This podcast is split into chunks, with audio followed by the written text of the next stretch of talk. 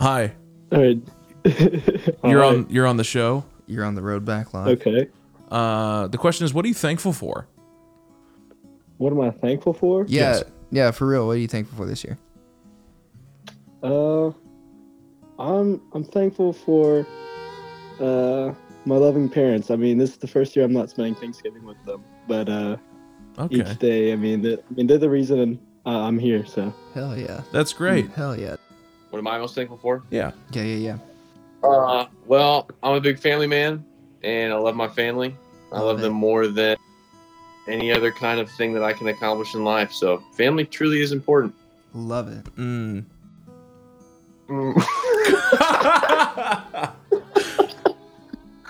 You know, um, a good laugh never hurts. That's what I'm most thankful for. That's on. it. That's going on. Nick's. That's it. Nick Smith's headstone right there. Heck yeah.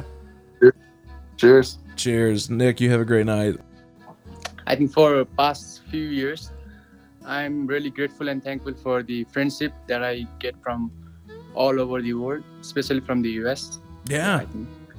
Yeah. What What a cool gift that is, right? Like you, we just know people. I know people on the other side of the world, and and we still get to Yeah. talk because of technology. So, Bishal, that's Yeah. super cool, man. Thankful for you, Evan. Wow, that's so nice of you. Now, what are you actually thankful for? Oh, you brown noser. What do you I'm want? thankful for actually in specific. Please put this in the podcast. Uh, I'm actually thankful for Gabe Freeman. Love it. Uh, sure, great. I hope um. Just straight Gabe Freeman.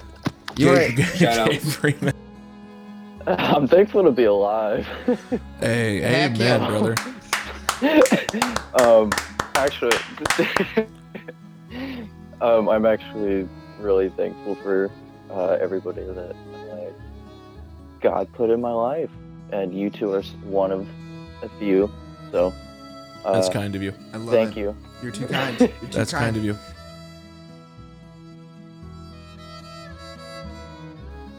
Um, this year especially, uh, family, um, especially the past couple weeks.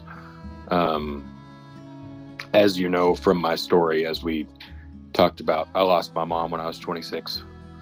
Um, so around the holidays, past few years, it's been really tough because my mom's birthday is right before Christmas, all kinds of stuff like that.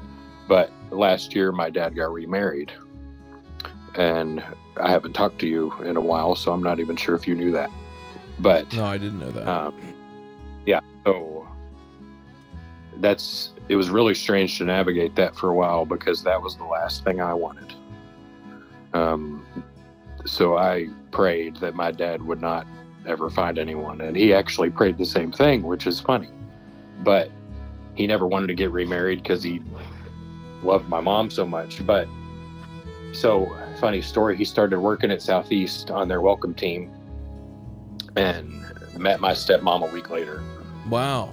after after he started serving at Southeast. Okay. And they dated for a year and got married a year and three months after they started dating. Wow. So, and it's funny because my step, my favorite person on this earth. I couldn't love her more than I do. That's incredible. And so, I know, and so um, it's really not strange, but it's it's weird to see the Lord turn something that you absolutely dreaded and prayed against. It's really awesome to see him completely flip that on its head. It's funny how that works. I know, right? Yeah.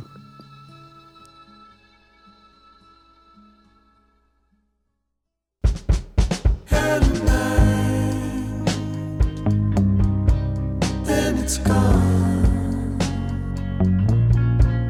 As the dawn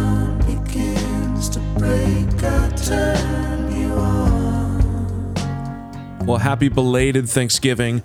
I'm your host, Evan Maines, and you are listening to episode four of The Road Back. We're doing it, people. We're making a podcast, and it's been a really fun ride. Thank you guys so much for being here for it. Now, what you just heard were snippets from an Instagram live that myself and my friend Jonathan Carpenter did, where we asked our listeners the age old question of what are you truly thankful for? Now, thank you to everyone who participated. It means so much. We need more girls to participate. Guys, fellas, you're doing amazing, but thanks. We need some more uh, women to participate in these things. So that's just a little thing. Also, thank you to everyone who shared last week's episode with my friend Ethan. That was a very important episode to both him and I, and has been received very well. So thank you guys for sharing that, taking the time to listen to it. Today's episode is called The Dogs of Gratitude. Thanksgiving is all about finding it in ourselves to remember what we have to be thankful for and how to express the action of thanks in everyday scenarios. On this episode, we hear two stories of people whose dogs have radically changed the way they view gratitude and love, and of course, many other existential hipster things. So, get cozy. Maybe if you're sitting at home, enjoy some Thanksgiving leftovers while you listen. I don't know. There's a pumpkin pie in my fridge that's calling my name, so I encourage you to treat yourself to the delicacies of the prior day. This is The Road Back. Thank you for listening.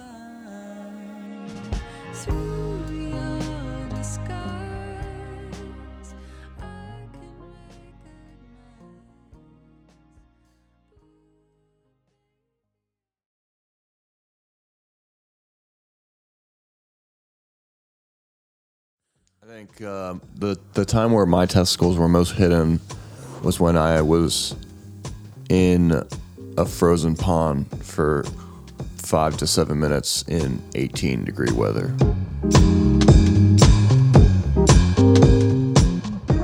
Sorry about that. I understand. Slightly crass way to start a story, but hey, I can't wrong my friend for being honest and probably pretty funny.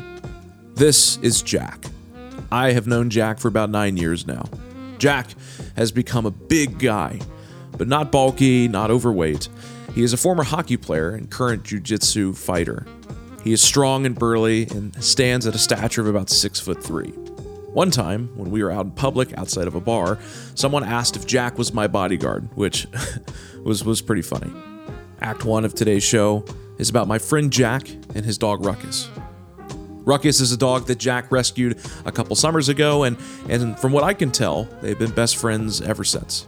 I would even say that they're pretty similar. Like, they're not the same species, obviously, but they share a lot in common. A couple winters ago, while Jack was helping shovel his grandparents' driveway after a snow and ice storm, his dog Ruckus fell into a pond. This is that story. I remember because the ice he fell through the the middle, but obviously it was too I was too heavy to just like walk out there and get him. So it got to the point where I was like stomping, and then it got to the point where I had to punch. And when I was like halfway to him, how deep was it? Like how deep did it get? It got to the point where my feet weren't touching. So I was like swimming and punching and trying to like not sink with like all this shit on me. Right. But I remember getting half because I was screaming too. I was like, it was it was straight out of like a movie, dude. I was like, hold on, Ruckus, like I'm coming, I'm coming, and like. Uh, the people that were with me like screaming too, and the way the neighborhood set up was like there's this pond and it's like a horseshoe of houses, so everyone's just like on their back porches like filming me. I'm surprised it didn't honestly make the news, but I I need that footage. uh, I know, and um, freaking nosy people. I I got like halfway through and had to pause because I was like, mm, I think I got to get out. Like something I can feel my body like Stopping. yeah, it's like really scary feeling. Like Yeah. when you, I don't know, I've pushed myself like, whether it's like in a workout or like with hockey, where it's like this hurts, but I know I can like keep going. But It's gonna hurt. This was like literally like, oh shit, like my, I literally like my mind and body are so disconnected right now. It's Right. not. This is not like a mental struggle. This is like literally my body being like, no, like you're you're pushing it too far, dude. But then I remember, I don't know, just like a weird second wind of like people yelling and being like, come on. And then when I finally got to the center with Ruckus, I was like, all right, now we have no choice but to, we got to swim back now. Which was also kind of scary because you break the ice and you make this path, but then it kind of like floats. So it's kind of hard to like tell like how you got in. Right. Paramedics were dispatched to the pond to help. Jack had already emerged carrying Ruckus back to his grandparents' house. The two were separated, and Ruckus was brought into the house to begin attempts to warm up his body. The paramedics approached Jack. His body was now frail and weak from the time spent in the below freezing water. Hypothermia was beginning to set in. I got to the pond and they took my the people I was with took the, the one of them took the uh, ruckus up to the house right away because they were like, "I'll go start blow drying him," and I was like so high on adrenaline, I like fell to the ground right, right away and I was like wheezing, and then after like I don't know maybe a minute I was like, "All right, well we got to go see if ruckus." I didn't even know if he was okay at that point, even though I got him out. I was like, he could have like been in shock and died.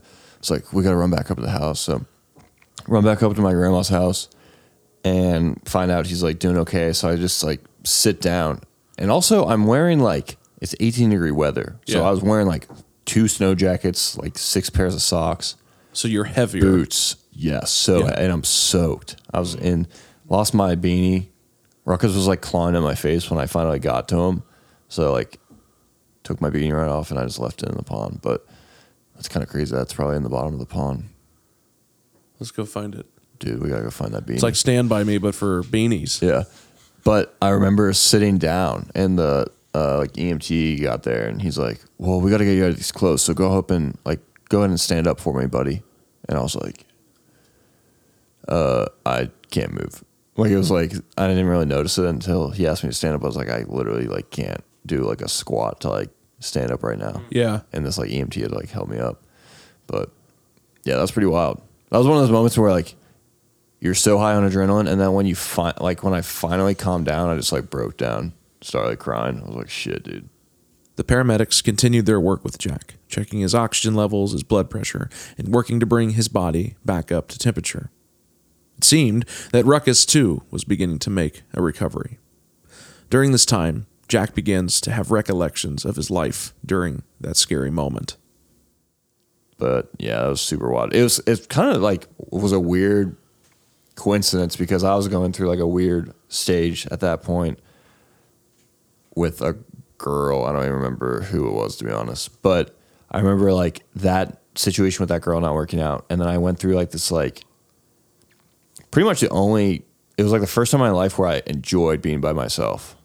Like I spent a lot of time like by myself, whether it was like making stuff. It was also the winter, but the week before, me and Ruckus like went out at two a.m. into like the woods in my backyard, like, and we're like just like chilling out, like in the snow, like running around. For the weeks that followed, the whole thing of saving one's dog from a frozen lake can stick with the person and can put them in a bit of a mental fog. His parents weren't super thrilled about it either, but hey, can you blame them? Jack goes on to describe what the following days felt like and how these things started to affect the way he thought and the way he even dreamed. But that was crazy. That was, I think that that was maybe the only time I can remember. Like, I don't want to say I had PTSD, but it's the one time where it's like I was struggling, like kind of mentally without even meaning to. Like, I was having dreams every night of After like, it. Yeah, I was having Yeah. dreams every night for like the week after of that same situation, but it not going the way I wanted to. There was like one dream where I just watched him die. Like I just like watch like the co- like for some reason the firefighters like just weren't showing up, and I just like he just like slowly like gave up and then sunk. And then I had another dream that I went to go get him and like didn't make it out, and he did. And then I had another one where I went in and we both didn't make it out. Huh.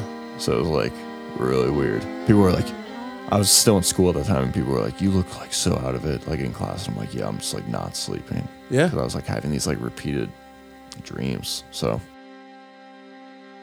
Do you ever I mean, you don't reg- you don't regret that situation, do you? no, looking back, Sure.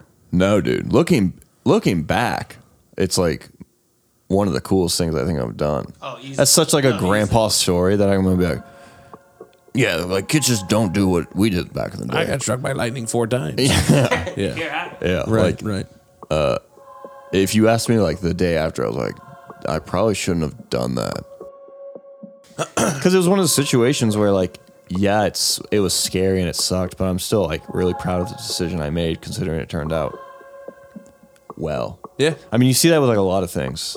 There's a line from like this documentary that has to do with ice climbers, and they talk about like this is like one of the only sports where if you fail, everyone calls you an idiot, and if you succeed, everyone calls you a hero. Yeah.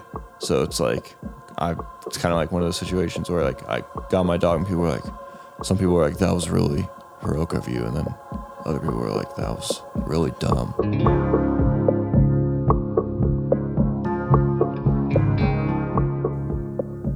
At the time, when all of this went down, it was hard not to feel a bit frustrated with Jack. This is like my younger brother, who I didn't want to see die in an attempt to rescue his dog, let alone any dog, out of a frozen pond. But it was also easy to only possess an outside perspective on the whole thing. Talking to him now, I think I get it. My therapist and I agree that it's easy to talk about what we will do in any future situation. But who knows how we'll actually react when the time comes and the need for action presses into our sense of comfortability. But this action speaks to Jack's heart. Someone who makes peace, someone who acts out of a place of love. And he acts radically in tough situations when there's someone or something or a dog that beckons for rescue. Special thanks to Jack Mitchell for appearing in this story.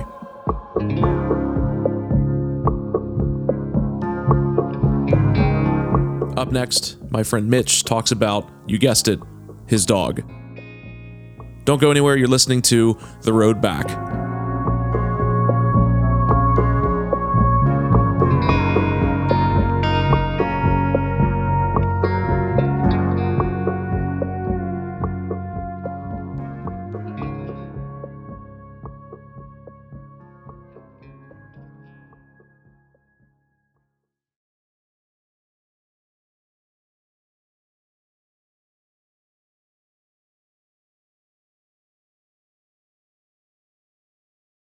Fair enough. I That's want okay. to tell you my Catahoula knowledge that I never got to share before. This could be the beginning of the episode. Just out of context, drops people right into the action.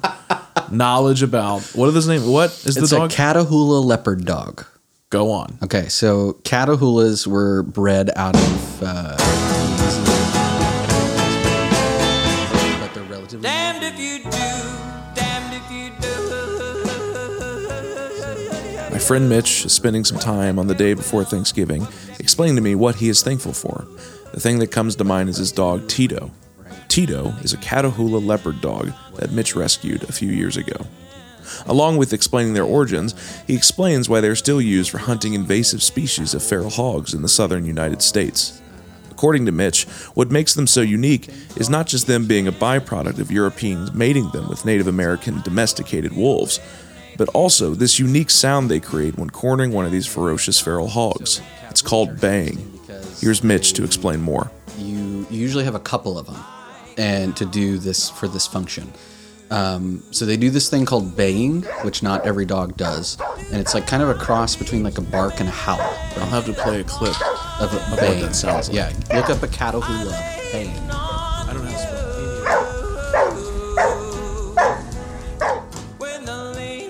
This technique of baying allows multiple catahoulas to surround and inject fear into a hog until the hunter can show up and, well, finish it off.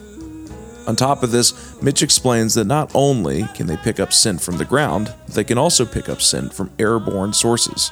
Most dogs, like a bloodhound, only rely on ground scent, but what makes a catahoula unique is its ability to stick its nose in the air and follow and track a prey for miles. Feral hogs. Fe- yeah they're feral hogs right? Feral hogs. Um, so you release a couple of these dogs, they get on the scent, they find the hog. They Right. they won't attack the hog. The three of the dogs will surround it and they will bay at it, doing this like bark howl thing, so that it's sta it's kind of frozen in fear and stays. Mitch also describes the way that he went about really cementing if Tito was truly a catahoula. They, I was like, well, how did they know he was a Catahoula? Because like he looks like he could be a, a mix with a lab or something like that. So the telltale sign, which I didn't know about until recently, and then we checked our dog and he totally had this. I guess Catahoulas, uh, kind of similar to like a Portuguese water dog. Again, I think there's like only so many breeds that have these. Um, they have webbed feet. So that was how they knew. It was like, oh, it must be a Catahoula. And then I'm like, wait, what? Like I'm watching a YouTube video while I'm laying in bed. Like Catahoulas have webbed feet. I was like, Tito, come here. I'm like, grab grab his feet. I'm pulling his toes apart. I'm like, son of a bitch. So You were a Catahoula the whole time. I was Catahoula'd. I'm I'm I'm thankful for my dog. Like my wife and I don't have kids, and um, our dog is like our child. Right. And uh, I just remember, you know, we've only had him for about a year and a half, and uh, we. I mean, this will sound funny maybe to people who don't pray. Uh, like we prayed for the right dog. According to current data gathered by the American Veterinarian Medical Association and the American Pet Products Association, dogs are the most popular pet in the U.S. 65.1 million U.S. households own a dog, followed by cats at 46.5 and freshwater fish at 11.1 million households.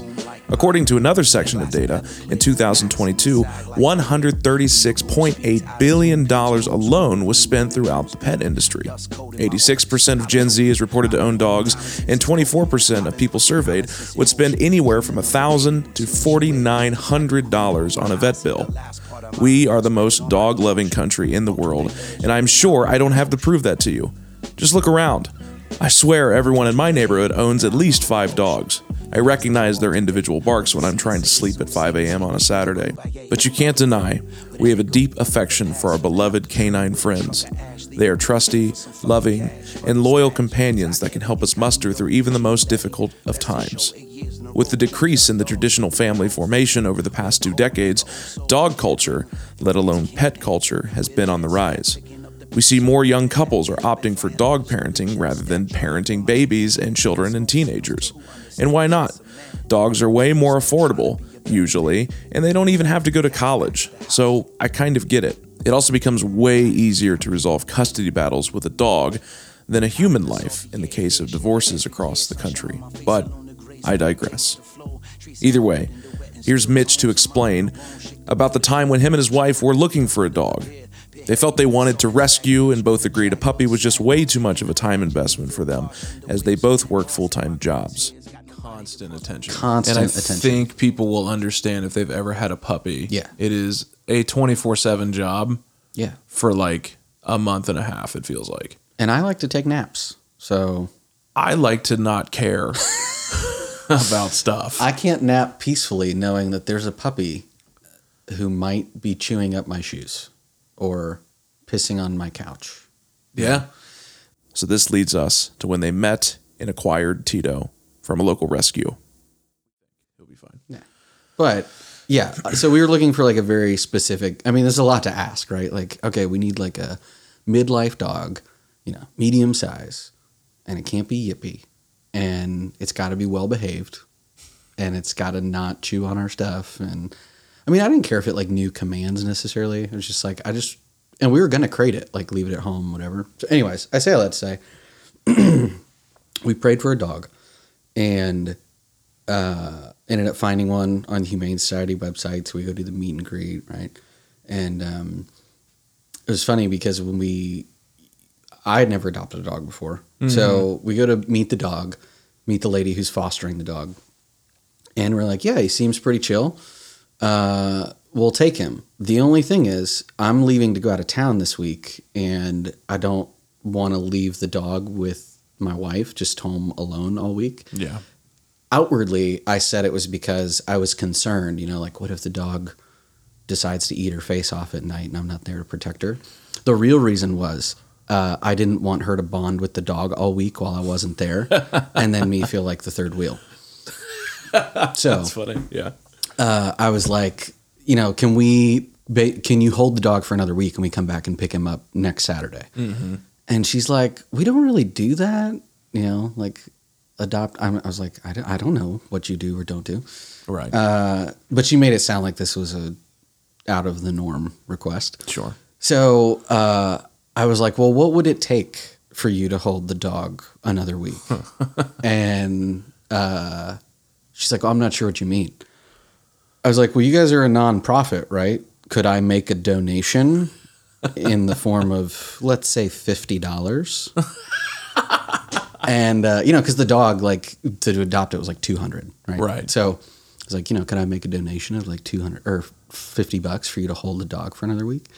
She's like, well, It's like, what about a hundred? She goes, okay. Dude, money speaks. money talks. I mean, I I was, and I've never done that before. I've never been somebody who's like, oh, let me just throw some money at it. Just and- keep throwing money yeah. in until the problem's solved. Yeah. Yeah. And uh but it was just funny. Like I I had her at 50 and I could tell she was unsure and I was like, well, she's either unsure because she's not comfortable with it or I just haven't hit the right amount yet. Yes. I was like, all right, let's double down. How about a hundred bucks? And she was instantly like, yeah, let's do, which I hope I'm not, I mean, I haven't said her name. Hope I'm not getting her in trouble. But I mean, they got an extra hundred dollar donation and they held him for another week. So yeah, we got to take him home the next week. And uh, like he's been the best dog I've ever had. Even like we had dogs growing up and stuff. And just like that, Tito had found a new home and a new family. In dog ownership, we can all relate to the first few months of bringing a new dog into our house. We let our minds run with thoughts around feelings of inadequacies or even looking for the secret way to understand the psyche of our furry friends. You know, I think about when a dog is sitting in the other room and I'm watching them and they're not really aware that I'm watching them and I'm just looking at them, I'm thinking, what is going on in you? What is happening in you? The other thing that comes with bringing a new dog in is we begin to see their personality unravel. We find out that just like us, they're pretty weird, and that brings us a lot of comfort. The level of introspection I go into is like we'll just be sitting there watching TV and I'll ask my wife like do you ever think because he'll you know Tito will be sitting on the couch next to her Sure. and he'll be sleeping and I'll be like do you ever think about like if you're him how if you you can't you can't understand us like I'm him. I can't understand you and you can't understand me. But every day these people get up they feed me they let me outside but they there's walls around it. I can't go wherever I want. I just have this little green space. And then they come back in. They go to another area of the house all day because we both work from home. Right. and so we both have our own offices.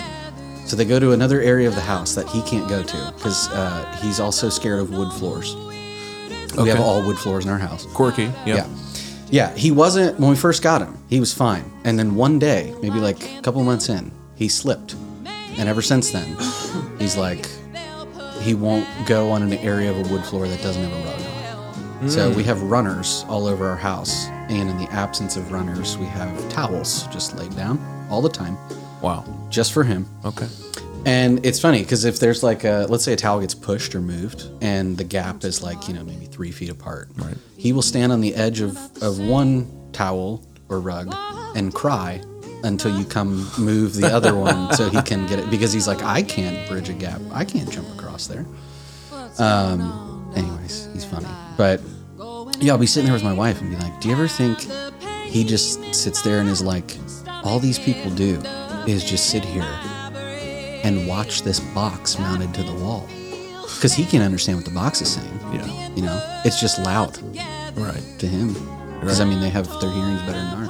Yeah. So I'll just say, I'll just, but that's like a nugget of what I give her, which, like, really, I've been thinking about that for the past hour. I haven't seen a, a lick of what's happened on this TV show. I'm just sitting thinking about, like,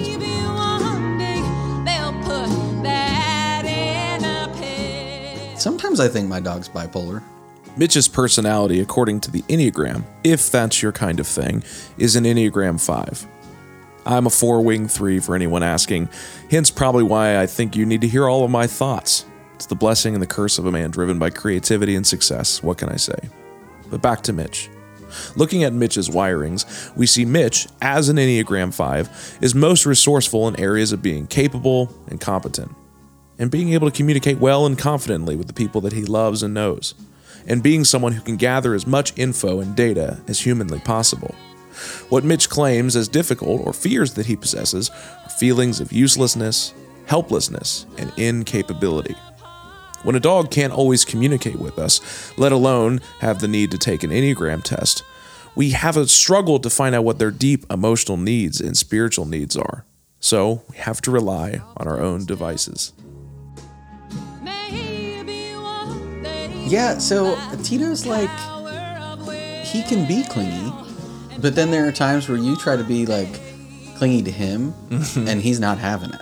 Yeah, kind of okay. like a cat. All right. So does like, that entice you a little bit? You're like, okay, all right. You, yeah, I uh, definitely force myself on him. That's what having a dog is for. Like you're here for me. We feed you, we bathe you, we pet you, we annoy you. But what more do you want from us? You don't want and you don't need for money. You have no idea what capitalism is or the American dream. Despite us feeding you, you sit at the foot of our table waiting for our scraps. But even if you get our scraps, you still want more. You don't watch TV and you definitely don't pay bills. Yeah, he he will be super excited when we come in, like every dog, right? Oh, we're so glad you're here, and then oh, let's go on a walk or pet me or whatever, and then like I don't know, maybe an hour later he's settled in and he's laying in his spot on the couch. Yes. and I mean if that says anything, we have a full couch and he has a spot. He has a spot. and uh, he'll be on his spot of the couch, and you know it'll be like, oh, he hasn't gone out for like I don't know four hours, Uh huh. and we're about to go to sleep. Right. So if he doesn't go out now, he's gonna have to wait another seven to eight hours. Yeah. Right. So you're going on what eleven hours? Try math is hard. Twelve hours. Yeah. Or he's not gonna have gone outside. Mm-hmm. So um, I am kind of of the like. Uh, my wife will tell you that I'm the dog's favorite. Like he just Mm. gravitates towards me. She thinks that he doesn't like him, which isn't true. He does like her, but he may like me a little more. She might be right. Fair enough. But that's not the point. The point is, um, he will uh, be in his you know spot on the couch, and oh, we're yeah. I was like, had to remember where I was going with this. So twelve hours. He, Yep. it's like, oh, 12 hours. He might not go to the bathroom. Yeah. So she's very concerned for him. Like, Uh-huh. well, if he doesn't go out now, he's it's going to be 12 hours since he last went to the bathroom. Like, so, She'd like, well, what if he pees everywhere? Name me one time where he's done that. He hasn't. He's never done that. Mm-hmm. He's gone 12 hours without going to the bathroom. Not because we didn't try to get him to go. This is how it, this is how it goes down. This is what I'm getting at. Not to make me sound like a bad dog owner. We give him plenty of opportunities to go out. He'll be laying on the couch and we're like, Tito, you got to go outside. You got to go potty. Yeah, yeah. He will not even lift his head up. He will just like do the side glance thing. Like he might have his eyes closed. He'll open them. He'll give you like the side glance. Yeah. He won't even perk an ear up. He'll just like kind of look at you like, Tito, you got to go outside. And usually, like if he's in a mood to go outside, he will run to the back door. But uh, he will side eye you and then just like not subtly at all. He'll side eye you. He'll stand up and you think, oh, he's coming. Does a 180, lays back down with his back towards you. The classic teenager. Oh, like What a he- punk. He, just said, fuck you. Yeah, pretty much. So he can be like that. Or like there'll be times where, you know, you go into like like kiss him on the side of the face or kiss him on the head, tell him he's a good boy. And uh you'll go to lean in and he will move away. and it's so you're like heartbroken. Right. Because you're like, I thought you loved me. Yeah. Jamie, Mitch's wife, also leans into this struggle as well, looking for the gaze of acceptance in Tito's eyes. One thing she says all the time is, Do you think Tito still likes us? Or do you think Tito's happy here? Uh-huh. I'm like, "Uh, yeah, we feed him, we take him on walks. He has his own bed. He has his. We give him a new toy every week. Right. How could he not be happy? Right. We, in Western culture, have personified our animals to maybe be a way to talk about our own problems. Oh yeah. Like, like, huh? My dog seems to live a pretty mundane life. Do I live a mundane life? I get up at 6 a.m. and go to work and come home and watch Netflix and do it again the next day. You know, I don't know. Yeah. So it is funny how that happens. Yeah. And us Americans will will do anything except go to therapy. Yeah. We'll we'll, we'll find ways to personify our problems in a thousand other forms. It's funny how we expand this idea of pet ownership into this big, confounded thing. We oftentimes go in looking for answers to our own meaning or purpose when we intersect with furry creatures. And on most days, when we chew on that curiosity for too long, we can come back with more questions than answers. we have to remember the principles. Nothing changes but to try and love well and accept the fact that we will all make mistakes. And to be grateful for what it is that we are given and not what we don't have or what we do not receive. I know that one of my core struggles is envy. I look at the world around me and I pine for the things that aren't mine, whether it's some kind of cool materialistic thing, but more often than not, it's jealousy, it's people's happiness around me. Maybe that looks like they're just having a better time than I am. But I, like Mitch, like Jamie, maybe like Tito, have to be grateful for what we have and who we have. I'm thankful for my dog. Fair enough. I'm thankful for you Hmm. and that you guys have a dog that you like. I will say, everybody else likes our dog too. That's bias. No, I'm not even kidding. that that is a win when you're a dog owner. Is like you. Every dog owner likes their own dog. It's when you take your dog other places and other people enjoy him, and then you show up the next time without your dog. Yeah. And people go, "Oh, where's Tito?" Mm. You're like, "I'm a person and I'm here." Yeah, that's how. That's why my. I think that's why my parents like me. Say we bring that Evan boy around to parties, and he is just such a chip off the old block. I mean, seriously, there's a guy down where I live who almost every time I see him, like, if even if he will ask about Tito, Yeah. like, if we're in a setting where Tito could have come, he's Uh-huh. like, "Oh, where's Tito?" And then if we're in a setting where Tito couldn't have come, like me and him are out golfing, Yeah. we'll just be in the middle of a round, and his small talk will go, "So how's Tito?"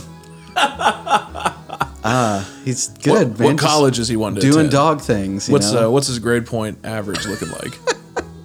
All, this is my all American dog Tito. Yeah, but he's really sweet, and a lot of other people like him. People come to our house, and they, you know, he's not a nuisance. So I think that's like, to me, pet ownership. And this ties all back into gratitude. I'm thankful that we like we prayed and we got. Not only did we get a good dog, which is what we were hoping for, right? Yeah. Like we didn't want him to chew up our stuff, and Right. he doesn't. We don't even have to to crate him. He Right. stays out when we're gone, and he never messes anything. He just Mhm. sleeps. And uh, he's generally obedient. I mean, he's not like great, but he's not disobedient. He's Right. just kind of stubborn. Right. My biggest qualm would be he's not great on a leash. But like, fair enough. He was a stray, so he never walked on a leash before us. Yeah. that we know of. But uh, I think like, so I'm, I'm thankful that we got all the things that we were hoping for. But then like, I think the ultimate like apex dream of dog ownership is if you have a dog that like other people are like, I want your dog. Yes. Right. Yeah. Like he's and and the great thing about that is what makes me thankful is I'm like yeah I had nothing to do with that. Like I just got him this way. Yeah. I feel like we hit the dog lottery. Nice. So, I'll be real upset when he dies. Some tiger balm into his glove. Some things you do for money, and some you do for love, love, love. I have thought about like when he dies. Yes. I'm like, do I even want to get another dog? Because what other dog will live up to him? Existential. Another thing that, that the animal ownership brings in us is again the existence of why even try and top what what Tito did for us. Yeah. So anyway, on that note, on that note, Mitch, thanks for sitting down today. Yeah. Thanks for having I, I have no idea really what I have to. I'm gonna to go through and just say, what direction do I go with this? This is all random. Yeah, it's okay. That was our that was our attempt. We'll do it again soon. Okay. Love, love is gonna lead you by the hand. Into a and sound. When it's all said and done, we only want to know what it was we loved and what it was that loved us back. The more we can add to that list, the more grateful we can become, even when things are subtracted from that list. So, exercising thanksgiving or gratitude won't feel so unattainable. When we seek things or beings that make us laugh, make us remember, make us surrender, we find that it's okay when we shed tears, but these beings make it easy to wipe them away. When we have that, we know we found something truly special. That something special might just be a furry mammal. They say that dogs are only a part of our lives, but we are a dog's entire life. Special thanks to Mitch Winsett for joining me in this story.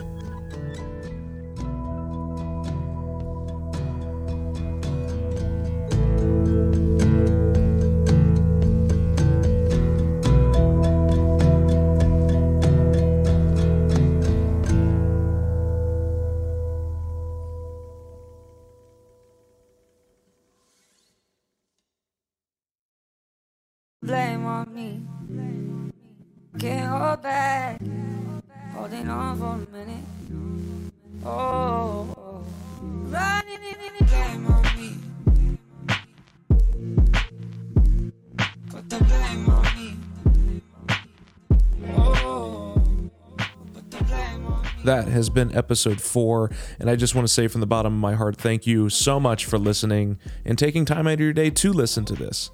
Um, this has been personally one of the most exciting bodies of work that I've ever been able to put together, and I'm so excited to continue working on that. And I really wouldn't be able to do this without the listeners and supporters, as well as my friends and my family. Shout out to my students and all the different people that are in my community that help me do this. Each episode takes a ton of work, if I'm being honest. This episode alone took me 20 plus hours just to assemble, edit, and mix, and it's still not perfect, probably. And that's not even counting the time that it took to interview everybody and assemble their stories. So, I'm looking for help. If you are a producer, an editor, musician, uh, a writer, whatever it looks like, whatever you think you can contribute to this show, DM me. You can find me on Instagram at mainmains. You can also just probably put in Evan Mains on Instagram. That's the easiest place that you'll be able to find me. And as far as storytellers and guests go, the people that I have on the show, I'm always looking for fun, interesting, and insightful people to feature here. So reach out if you have a story you'd like to share for drumroll, please. Season two. That's right, we're talking about season two. Now, of course, season one isn't over yet. We have a few more episodes lined up, a few more things I'm working on. But even if you just want to be a supportive listener, you, you're like, man, I don't know how to edit podcast. I don't know if I have a story to share. The least you can do is share this podcast with your friends and on social media. Use social media as a platform. When you take time to rate and write a review for the road back, whether that's on Spotify, Google, or Apple Podcast, wherever you get your podcasts, it helps put us into the algorithm so more people can find us. We can start reaching out, finding new friends, finding new strangers out there in uh, the podcast space. If you believe in storytelling, you think it's a powerful thing, help us, help me by simply sharing. It goes a long way. As far as season one goes, I am planning on releasing four more episodes, and then we're going to take a break. I would expect a couple more episodes this month, and then we're going to break for the holidays, for Christmas, for New Year's. We'll be back in 2024 for new stories to conclude this first season. So thank you all. This is The Road Back. As always, thanks for listening. Household, under my roof. Raised you with discipline and taught you life's truths. Lashed out at you for things you'd misplaced. Reprimanding you in public till you're red in the face. Made you feel the weight of every single mistake that you made. My hot temper turned up full throttle cause I needed you to be a little brother's.